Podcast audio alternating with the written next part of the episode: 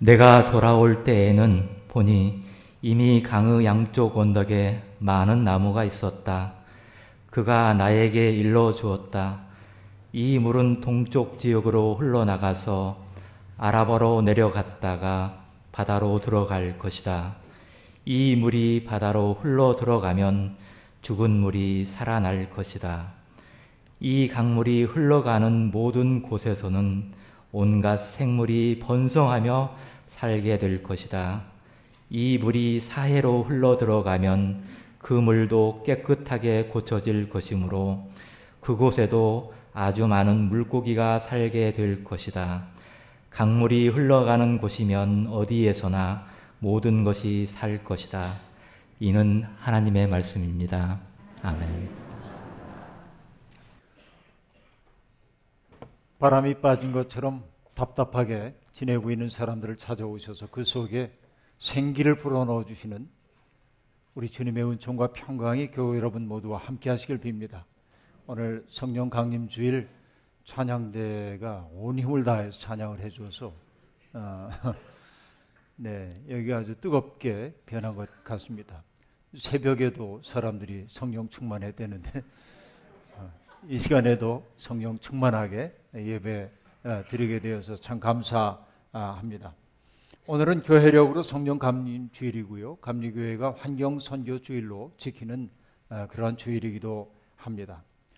어, 성령 강림 사건과 환경 선교라고 하는 게 어떻게 연결될 수 있겠는지 이게 설교자로서의 저의 고민이기도 합니다. 아, 하나님이 분명히 기회를 주실 거라고 생각을 해봅니다. 최근에 제가 이제 외국 신문 가운데 잘 보는 게 가디언이라고 하는 영국 신문을 어, 자주 보고 있는데 그 어, 가디언에서 아, 그동안 사용하고 있던 용어 하나를 바꾸기로 했습니다. 그동안 기후 변화라고 하는 아, climate change라고 하는 단어를 주로 써왔는데 앞으로는 그 단어를 사용하지 않고 기후 위기, climate crisis라는 단어, 또 기후 붕괴, climate breakdown이라는 단어를 쓰겠다 이렇게 말합니다.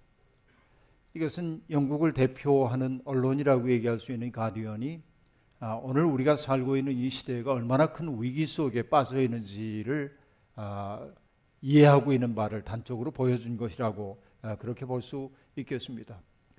어, 사실 기후 위기의 징후는 이미 나타난 지 오래됐고 어, 그 징후들을 우리들이 늘 경험하며 살고 있습니다.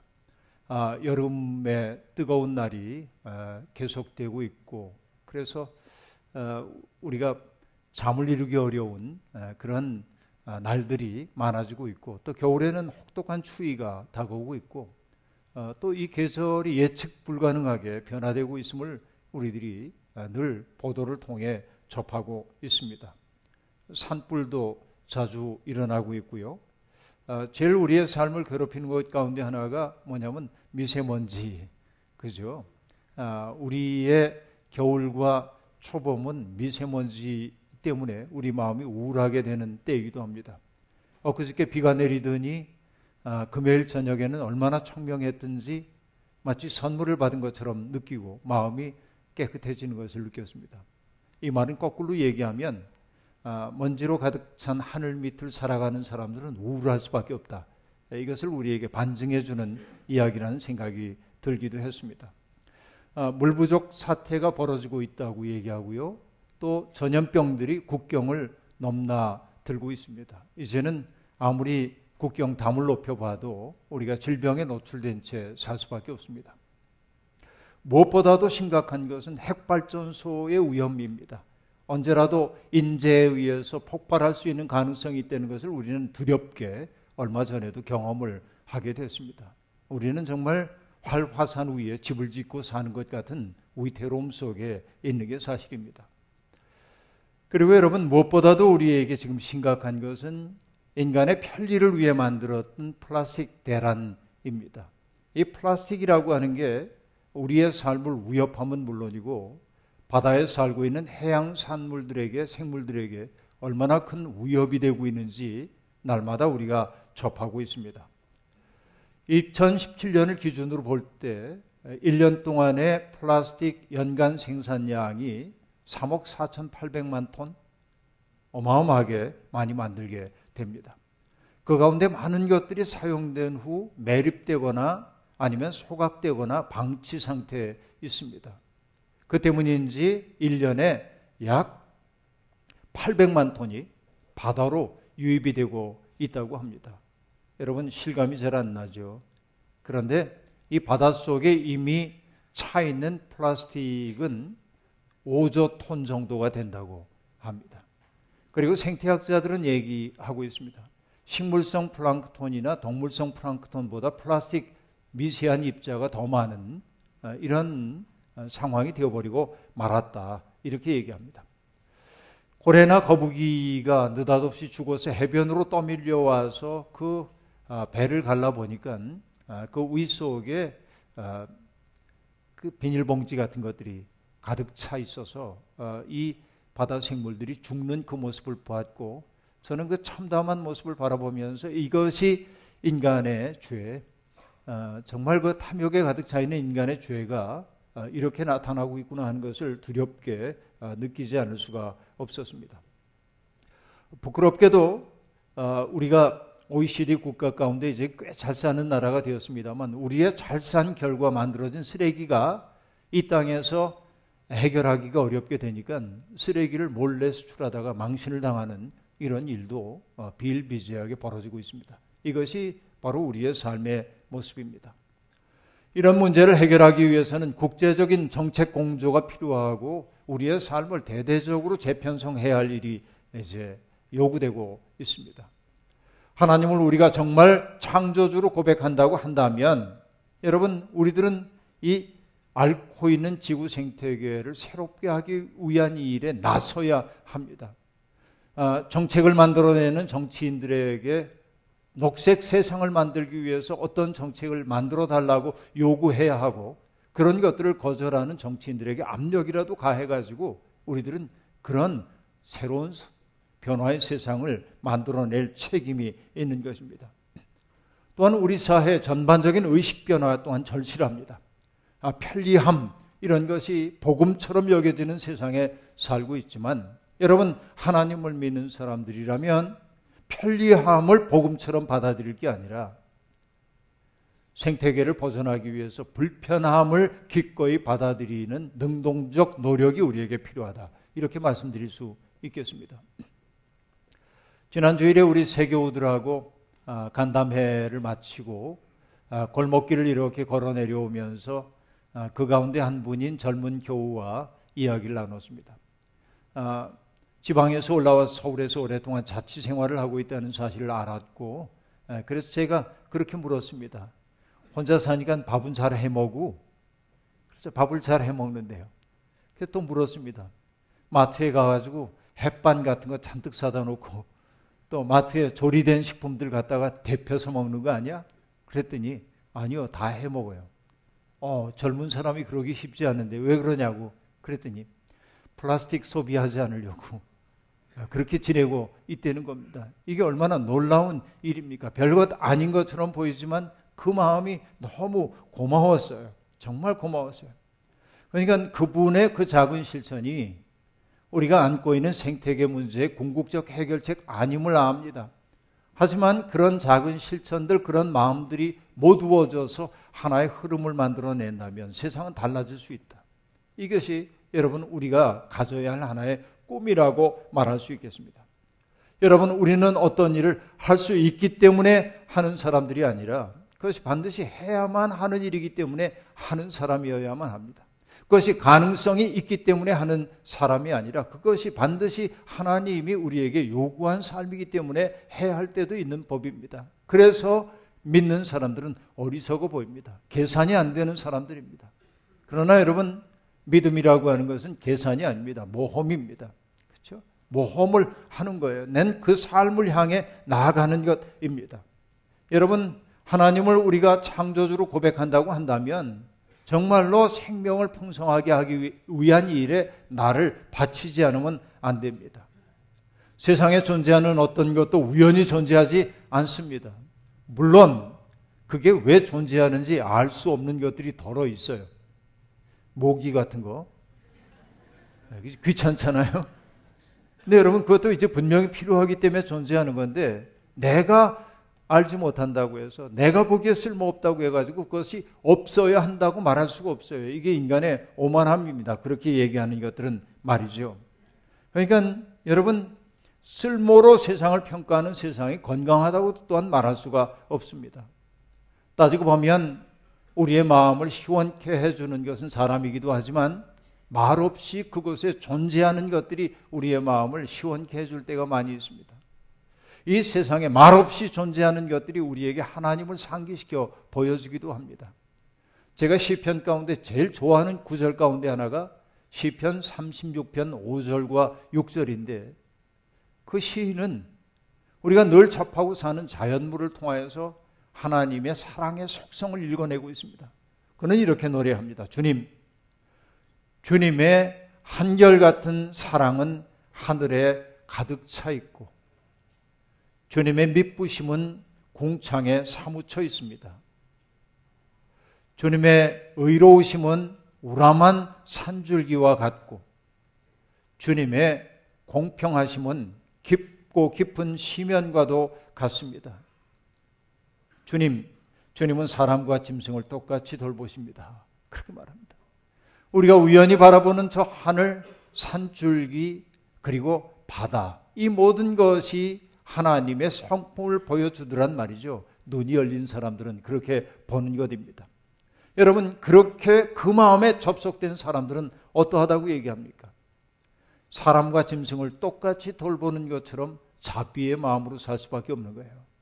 우리가 예수님의 마음에 접속되어 산다고 한다면 다른 것 없습니다. 긍휼히 거예요. 아끼는 마음으로 사는 거예요. 잃어버린 것들을 찾아가는 과정이 믿음 생활의 과정이라 말할 수 있습니다. 오늘 우리가 잃어버린 것 어떤 것입니까? 오늘 교회가 잃어버리고 있는 것은 무엇일까요? 여러분, 자본주의를 분석하고 있는 철학자들은 얘기합니다. 돈이 지배하는 세상에 우리에게서 빼앗아가는 중요한 능력이 있는데 그게 뭐냐면 상상력 그렇게 말합니다. 다른 삶이 가능하다고 하는 것을 상상할 수 있는 능력을 우리에게서 빼앗아간다는 것입니다. 단 하나의 행복의 길만이 있는 것처럼 얘기한다는 거죠. 그거 참 중요한 지적입니다. 그런데 여러분 똑같은 얘기를 저는 다른 방식으로 표현하고 싶습니다. 세상이 우리에게서 빼앗아가는 능력 가운데 하나가 뭐냐면 경탄하는 능력을 빼앗아갔다. 뭔가를 바라보고 놀라고 기뻐하고 경외심을 품지 못하도록 만들므로 우리 영혼을 납작하게 만들어요, 이 세상이. 근데 여러분, 내 속에 경탄하는 능력이 있을 때 우리는 욕망의 지배로부터 자유롭게 됩니다. 내 속에 경탄의 능력이 사라질수록 우리는 욕망의 노예가 되어 살 수밖에 없어요. 이게 여러분 제가 아무리 봐도 어, 늘이 세대가 빈곤하게 느껴지는 까닭이 바로 경탄의 능력이 없기 때문이라고 그렇게 말할 수밖에 없습니다.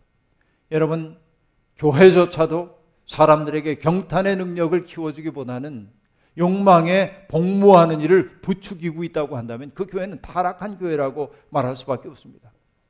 에스겔 선지자는 하나님의 이름을 부르면서도 우상들에게 마음이 팔린 그 세태를 신랄하게 비판합니다. 그리고 어느 날 그는 비전을 통해 보죠. 하나님의 영광이 성전을 떠나는 건 말입니다. 여러분 잊지 마십시오. 우리가 예배당이라고 지어놓은 이곳에도 하나님의 영이 떠나가면 이것은 거룩한 공간 아닙니다. 세속적 공간입니다. 여러분 세상에 교회 건물들은 많이 있지만은 그 교회 건물들이 하나님의 무덤같이 되어버린 현실도 있는 게 사실입니다. 여러분 기독교가 역사를 견인하는 역할을 잃어버리고 오히려 역사 발전에 장애물이 되고 있다는 혐의를 받고 있는데 부정할 길 없는 것처럼 보이기도 합니다. 최근에 여러분 뭐 한기총의 대표 회장이라는 사람이 엉뚱한 소리 하고 있는데 여러분 이거 기독교 아닙니다. 그리고 여러분 우리 감리교회는 한기총과 아무 관계가 없어요. 정말 부끄러운 일들이 자행되고 있어요. 이렇게 부끄러운 줄도 모르고 그게 복음인 줄 알고 말하고 있고 거기에 아멘들을 하고 있단 말이에요. 여러분 통탄스럽지 않을 수가 없습니다. 하나님의 영광이 떠나면 그것은 더 이상 성전이 아닙니다. 여러분, 하나님이 이 세상 포기할 것처럼 보이죠. 그러나 하나님은 세상도 포기하지 않고 하나님의 교회도 포기하지 않으십니다. 하나님의 사랑은 끈질기시기 때문에 그렇습니다. 하나님의 사랑은 우리가 사랑받을 만한 것이 있어서 해주는 사랑이 아니라 우리 속에 하나님의 사랑을 창조하고 사랑해 주시는 사랑, 그렇게 우리는 은총 앞에 있다고 말할 수 있겠습니다. 주님은 시련의 시간을 보내고 있는 그 백성들, 그들을 정화의 불 속에 단련하지만 시련의 시간이 지난 다음에는 흩어졌던 백성들을 모으시고 그리고 그들 속에 일치된 마음을 심어주시고 새로운 영을 심어 주십니다. 하나님의 영이 임하는 곳에서 새로운 삶이 시작됩니다. 여러분, 하나님의 영 혹은 성령은 한마디로 뭐라고 얘기할 수 있을까요? 일으켜 세우는 힘이다. 그렇게 말하겠습니다. 성령은 절망에 빠져 있는 사람들을 일으켜 세우는 힘입니다. 에스겔이 보았던 골짜기에서 뼈들만 서걱거리고 있는 그 골짜기에서 어떤 일이 벌어졌습니까? 에스겔이 바람을 향하여 대원하고 바람이 불어오자 뼈들이 맞춰지고 심줄이 생기고 근육이 덮이고 가죽이 덮이면서 하늘 군대를 이루었다고 말합니다. 개체로서의 삶 속에서 바짝 말라가고 있던 존재들이 일어나서 공동체를 이루었고 그들이 일어나 하나님의 꿈 품은 사람으로 이렇게 세워졌던 것이죠. 이것이 바로 일어남입니다. 그런 일이 정말 있을까? 여러분 이것이 은유적 언어로 받아들인다면 못 믿을 일이 하나도 없는 것입니다. 우리 또한 그렇습니다. 욕망의 전장터 속에 살다가 뼈가 마른 존재가 되어버리고 말았잖아요. 우리 속에 하나님의 영이 하나님의 숨결이 들어오면 그래서 더 이상 욕망이 우리의 삶을 이끌어가는 것 아니고 여러분 하나님의 뜻이 우리를 사로잡기 시작할 때 이웃들을 경쟁의 대상으로만 바라보던 삶에서 긍휼히 여기는 마음으로 우리의 마음이 변화되기 시작할 때 다른 이들의 아픔 따위는 나 몰라라 하고 지내던 우리들이 무정한 마음에서부터 벗어나서 고통받는 사람들의 아픔에 깊이 공감하기 시작할 때 우리는 비로소 일어선 사람이라고 말할 수 있어요. 이것이 우리의 작은 부활절입니다. 하나님의 영은 또한 사람과 사람 사이를 갈라놓는 그 분열의 장벽들을 무너뜨리는 강력한 힘입니다. 성령은 우리 마음을 예수님의 마음에 접속시켜 줄 뿐만 아니라 우리의 이웃들의 마음과도 접속시켜 주는 힘이기 때문입니다. 지금 우리 사회에 절실한 것이 이 마음입니다. 우리 마음이 깨끗이 비워지면 하나님을 향한 그리움이 절실하면 예배 전에 말씀드렸던 것처럼 애통하고 회개할 마음이 우리 속에 있을 때 주님은 우리를 외면하지 않으십니다. 하나님을 경외하는 마음이 사람들 속에 있을 때 땅은 새로워집니다. 에스겔은 바로 심판과 정화를 통하여서 사람들 마음 속에 애통하는 마음이 차올라 왔을 때 떠나갔던 하나님의 영이 성전을 가득 채우는 광경을 비전을 통해 보게 되었습니다. 교회는 그렇게 새로워지는 겁니다. 그리고 어느 순간 성전 문지방에서부터 절절절 물이 흘러나오기 시작하는 것을 보았고 그 물이 동쪽으로 흐르다가 그리고 성전의 오른쪽에서 밑으로 흐르다가 재단의 남쪽으로 흘러가는 모습을 보았습니다. 처음에는 아주 연약한 줄기의 물이었습니다. 그러나 지속적으로 흘러나오는 그 물이 발목에 닿고 무릎에 닿고 허리에 닿고 나중에는 헤엄칠 수 없을 만큼 깊은 물로 변하는 광경을 보았습니다. 그리고 그 물이 흘러가는 양 안에 있는 나무들마다 열매가 맺히고 풍요로운 기쁨의 잔치가 벌어지는 것을 보았습니다. 그리고 그 물이 흘러 바다에 들어가면 죽었던 물이 살아날 것이라고 그리고 하나님이 하신 말씀 들었어요. 그 강물이 흘러가는 모든 곳에서 온갖 생물이 번성하게 될 것이라는 말을 듣습니다. 여러분 이 말은 뭘까요? 오늘 이 예배의 자리에 있는 우리들이 정말 우리를 내면 속에서 생명의 물줄기 하나를 솟구쳐내기 시작할 때 나의 작은 물과 너의 작은 물들이 흘러 끊임없이 흘러 내를 이루게 되고 그 내들이 모여 강물을 이루게 되고 그리고 그 강물이 바다를 향한 그리움을 품고 나아가게 될 때 세상은 변화된다. 작은 시작을 부끄러워하지 말아야 될 것 아니냐 한 그런 이야기입니다. 그 물들 하나하나는 보잘 것 없습니다. 금방 척박한 땅 속에 스며들 수밖에 없는 것처럼 보입니다. 하지만 여러분 그렇다고 아무 일도 안 해서는 안 됩니다. 내 속에 사랑의 샘물, 생명의 샘물을 솟아내기 시작할 때 여러분 우리는 기어코 큰 강을 이룰 수 있습니다. 이것이 믿음이 우리에게 주는 도전입니다. 여러분 우리가 정령 생명의 원천이신 하나님과 접속되어 있다고 한다면 작은 시작을 부끄러워할 것이 아닙니다. 밤하늘에 있는 별 하나는 외롭습니다. 어두운 밤하늘을 밝힐 수 없습니다.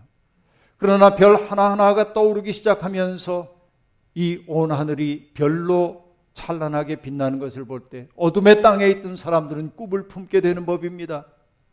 여러분, 나 하나라도 별빛처럼 영롱하게 빛나려고 애쓴다면, 내 속에 하나님의 생명을 품고 살고자 하는 마음이 있다고 한다면, 그리고 그 마음들이 모여서 성단을 이룬다고 한다면 우리는 세상의 희망이 될 수 있는 것이죠. 이것이 에스겔이 보았던 비전의 의미가 아니겠습니까?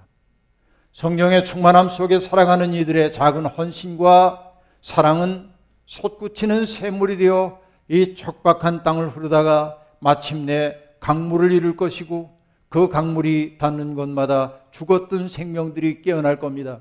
이것이 여러분 우리의 소망입니다. 우리는 이 희망 속에 살아가는 사람입니다. 문제에 크게 압도되어 아무 일도 하지 않는 사람들 아니라 문제가 제 아무리 크다 해도 그 문제를 잘게 쪼개서 내가 할 수 있는 일을 시작하는 용기, 바로 이게 믿음의 용기가 아니겠습니까? 하나님은 그런 우리의 작은 실천을 통하여서 이 땅을 새롭게 하실 것입니다. 생명을 풍요롭게 하고 생명을 살리는 그 일이야말로 성령 충만한 사람들의 으뜸가는 소명인 것입니다. 이 소명을 실천하기 위해 등불 하나 밝히는 마음으로 그리고 샘물을 솟구치는 마음으로 이 땅에 살아 척박한 대지를 생명의 땅으로 바꾸는 우리가 되기를 주의 이름으로 축원합니다. 주신 말씀 기억하며 거듭의 기도 드리겠습니다. 하나님 바람 빠진 타이어를 가지고는 앞을 향해 나갈 수 없는 것처럼 기진하고 맥이 빠지고 생기를 잃어버린 우리의 삶은 아름다움을 향하여 나아갈 용기를 잃어버리고 있었습니다. 그러나 주님은 언제나 우리를 불러 하늘의 숨을 불어넣어 주시며 너희는 할 수 있다고 내가 너희를 통하여 일하고 싶다고 말씀해 주십니다. 그 큰 사랑이 우리를 일으켜 세웁니다. 주님 텅 비어 있는 우리의 마음이 오나 하나님 앞에 내놓사오니 하늘의 생기를 우리 속에 불어넣으셔서 신명나게 기쁨으로 감사하며 경탄하며 주님이 맡기신 일 감당하는 우리 모두가 되게 하옵소서. 예수님의 이름으로 기도하옵나이다. 아멘.